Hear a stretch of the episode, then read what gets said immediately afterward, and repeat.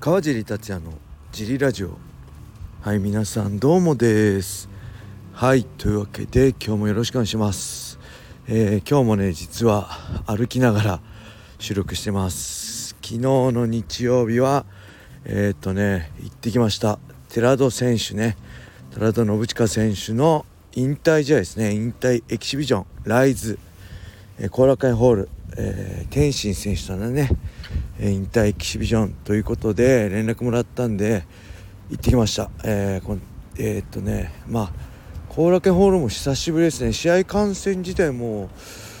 覚えてないな。コロナになってからは多分行ってないし、えーまあ、解説はね行ってますけどなんで、えーえー山田トレーナーとも会ったのもだいぶコロナ前かな。あんま記憶にないですね。なんで本当久しぶりに会えてよかったしなんか、うん、すごいいい引退エキシビジョン引退式でしたね。なんか幸せな空気ファンとかねなたくさんの仲間とかね家族に囲まれてすごい幸せな空気に包まれてる、えー引退式でちょっと本当うるっとししちゃいましたね。僕はそんなそういうのしたいとは思わないんですけどなんかうるっとしちゃって本当いい式でした。はい。えーまあそんな感じでまあ最近先週もね収録行ったり本当にえーまあ、2020年ですよねコロナになってから、えーまあ、雷神の解説等も断ったり雷神のなんだっけ YouTube チャンネルみたいなのも断ったり他のシュートも解説あったのかそういうのこといろいろ断ったりねそういう義理事こういう会場行くのもねなかなか断ってたんですけどえー、ともう解説受けたのいつだっけかな2021年6月の東京ドーム大会からですかね。えーそこからまあまた解説やらせてもらうことになって、えーまあいろいろねこの状況まだコロナ完全に収まってはないですけどさすがにねいろいろ経済活動あの気をつけつつね普段日常を取り戻していかないと僕らも生きていくんでねその辺、えーやってきたんで、えーまあこういうのもねいろいろ参加していきたいなと思いますね。はい。というわけでまた女性とすれ違ったんで収録を一回止めました。そんな感じの、まあ、引退式でえっ、とね他にもまああの山本優也君だったりね寺崎君だったり、まあ、本当にね3人仲いいんですよね。寺戸君と3人仲良くて他にもチーム黒船のね山田トレーナーのもとに集まった渡部大輝君とかねいて久々に会ってまあ元気そうで何よりでした。まあね本当にこのメンバーまあ創設じゃねいろいろいましたよ大沢さんもいるしね秋山さんもいたり鈴木悟さんもいたりでねもう本当にね濃いんですよ、まあ、2005年あこれ詳しくのね創設の経緯については明日の出張ジリラジオで喋ろうかな。あ今日のね今日出張ジリラジオの収録なんでそれで話そうかな。でほんと濃くてね濃い上にね、まあ、ほとんど口聞いてないんですよね。あのなんでかっていうともう練習に没頭してるんででみんな必死なんで和気あいあいっていうよりもみんな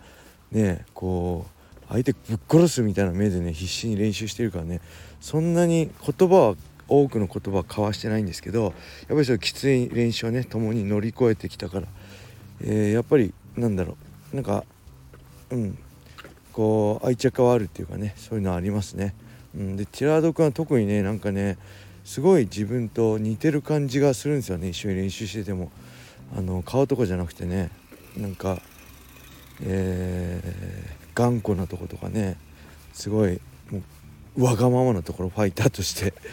あのあんまいいとこ人としてはいいとこじゃないかもしれないですけどファイターとしてはねすごいいいとこだと思うんですけどそういうとこはねすごい似てる感じはしてたんですよね。うん。はいそんな感じのあのー引退試合引退エキシビジョン天心君もなんか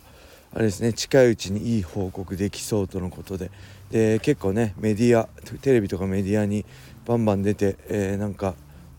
何やってんだみたいな声もあるけど、まあ、その辺も誰よりもね練習してる自信があるとのことでなんか今後近々なんか発表あるのかもしれませんね。その辺も楽しみでした。そしてね天心君がえっ、とねキックボクシングのエキシビジョンでえっ、とスネーパッドをつけてたのもちょっとドキドキしましたね。あっと思ったけどやっぱりけど蹴らなかったですね。さすがにキックボクシングかボクシングに転向してエキシビジョンとはいえ蹴るのはちょっと難易度高かったのかもしれないですね。ボクサーとしてのプライドっていうか。うん。そんな感じで、えー、あとはね何かあったかな。ああれですね。あのー、まあ下世話の話だけどクラッシュでねチャンピオンになったあの寺戸チャンプがなんでライズでってしかもなんか急でしたよね。2週間ぐらい前2週間ぐらいしか練習できなかった。なんか急な引退試合でなんでと思ったんですけど前ライズ出てたんですね。なんか昔の VTR 見てあライズも出てたんだと思ってその辺あんま僕キック詳しくないんでね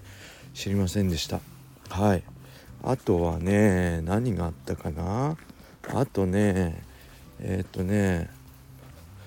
えー、まあすごいいい席最前列用意していただいて、えー、ちょっとねこう、まあ、久々にお会いした方でね僕あの僕が20代の頃ねフライド武士道の頃ねちょっとまあいろいろ一悶着あった方がいたんですけど、えー、まあ別に今ね僕そういうなんなんと思ってないですよ。ただなんかすごいねまあまあ別に今でもね自分が悪いとは思ってないんですけどもっとねそのこっちのこの言い方とかやり方にもね別のやり方があったのかなってちょっと反省しつつねまあ若さゆえのねこの生きりっていうかね、まあ、そういうのでちょっと恥ずかしくてなかなかあれなんですけど久しぶりにまあ挨拶して少しお話できましたね。うん、お互いお互いっていうか僕がですけどね丸くなったってことですよね。もう20もう1718年前ですか。2 5 6の頃ですかね。はい。まあちゃんとね改まって挨拶に会場あお久しぶりです挨拶できて。まあその辺もまあ、かったかなって思いますね。うん。そんな感じであとは何かあったかな。ああとねあれですね。メインイベント。あテラドチャンプのねえー、エキシビジョンはセミファイナルだったんですけどメインイベントがね、えー、ごめんなさい名前僕全然詳しくないんで忘れちゃったんですけどまあフライ級の確かタイトルマッチだったんですよ。ライズの。あでねその試合でえー、っとねカーフキックをねやっぱバンバンもうなんだもう全部普通のローじゃないんですよね。ローキックっていわゆる。太ももを蹴るローキックね。K1 でアーネスト・ホストン KO してたのはローキックですよね。太ももを蹴る。マサトがボクサー相手に容赦ない。あのー、ローキックで KO して勝ち誇ってたのもあの太ももですよね。それはボクサーにローキックしたら勝てんだろうと思うけどね。はい。あのー、なんですか今もうキック MMA でねカーフ流行ってるけど、まあ、キックでもね流行ってるんですねこれ。もうバンバン蹴ってて。でしかもねえっ、ー、とねまあまあ残念ながら負けてしまった方の選手はねもうねこのカーフっていうかこの何ですか前脛骨筋でしたっけこのすねの横のね筋肉がねもう真っ赤っかなんですよ。で普通 MMA ではまあ見ててねまあだ大体こう3発か4発もろに食らったらもうね立てなくなるんですよ。けどねその選手は結構もう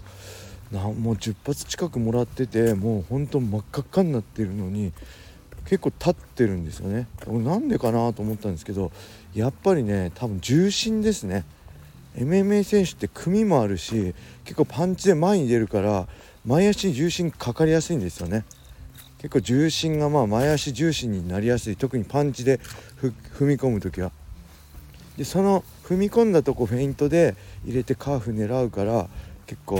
3発4発ぐらいでねもう立てなくなっちゃうんですけどその人はねやっぱ後ろ足重心だったんですよ。前足も肩あのかかと上げてちょんちょんって、まあ、いわゆるムエタイみたいなねそこまでムエタイほど後ろ足重心じゃないですけどやっぱりねだからねあの入ってあの赤くはなってるんですけどそこまで効いてないのかもしれないですね。しっかりしっかりっていうかまあ踏ん張れ完全には踏ん張れてないけどしっかりねパンチも打ててたんであこの辺がなんか MMA と、まあ、キックの、まあ、重心の違いでこう変わってくるのかな。ね MMA ではもう今もうほんと一発ね一撃必殺のね必殺技になり得る攻撃であるカーキックが、まあ、バンバンお互い蹴り合っててそれでも、まあ、KO にならないんでちょっと不思議だったんですけどあこれ重心が違うからだなって見てて思いましたね。うんでもやっぱ面白いですね。僕ほとんど MMA しか見ないんで興味あんま湧かないんであんまキックとか詳しくないし見てないんですけど改めてねこう生でライズを見たらねすごい面白かったですね。はい。そんな感じ。あレターもねいただいたんですけどレター明日読みますね。すいません。今日は、えー、寺戸くんのね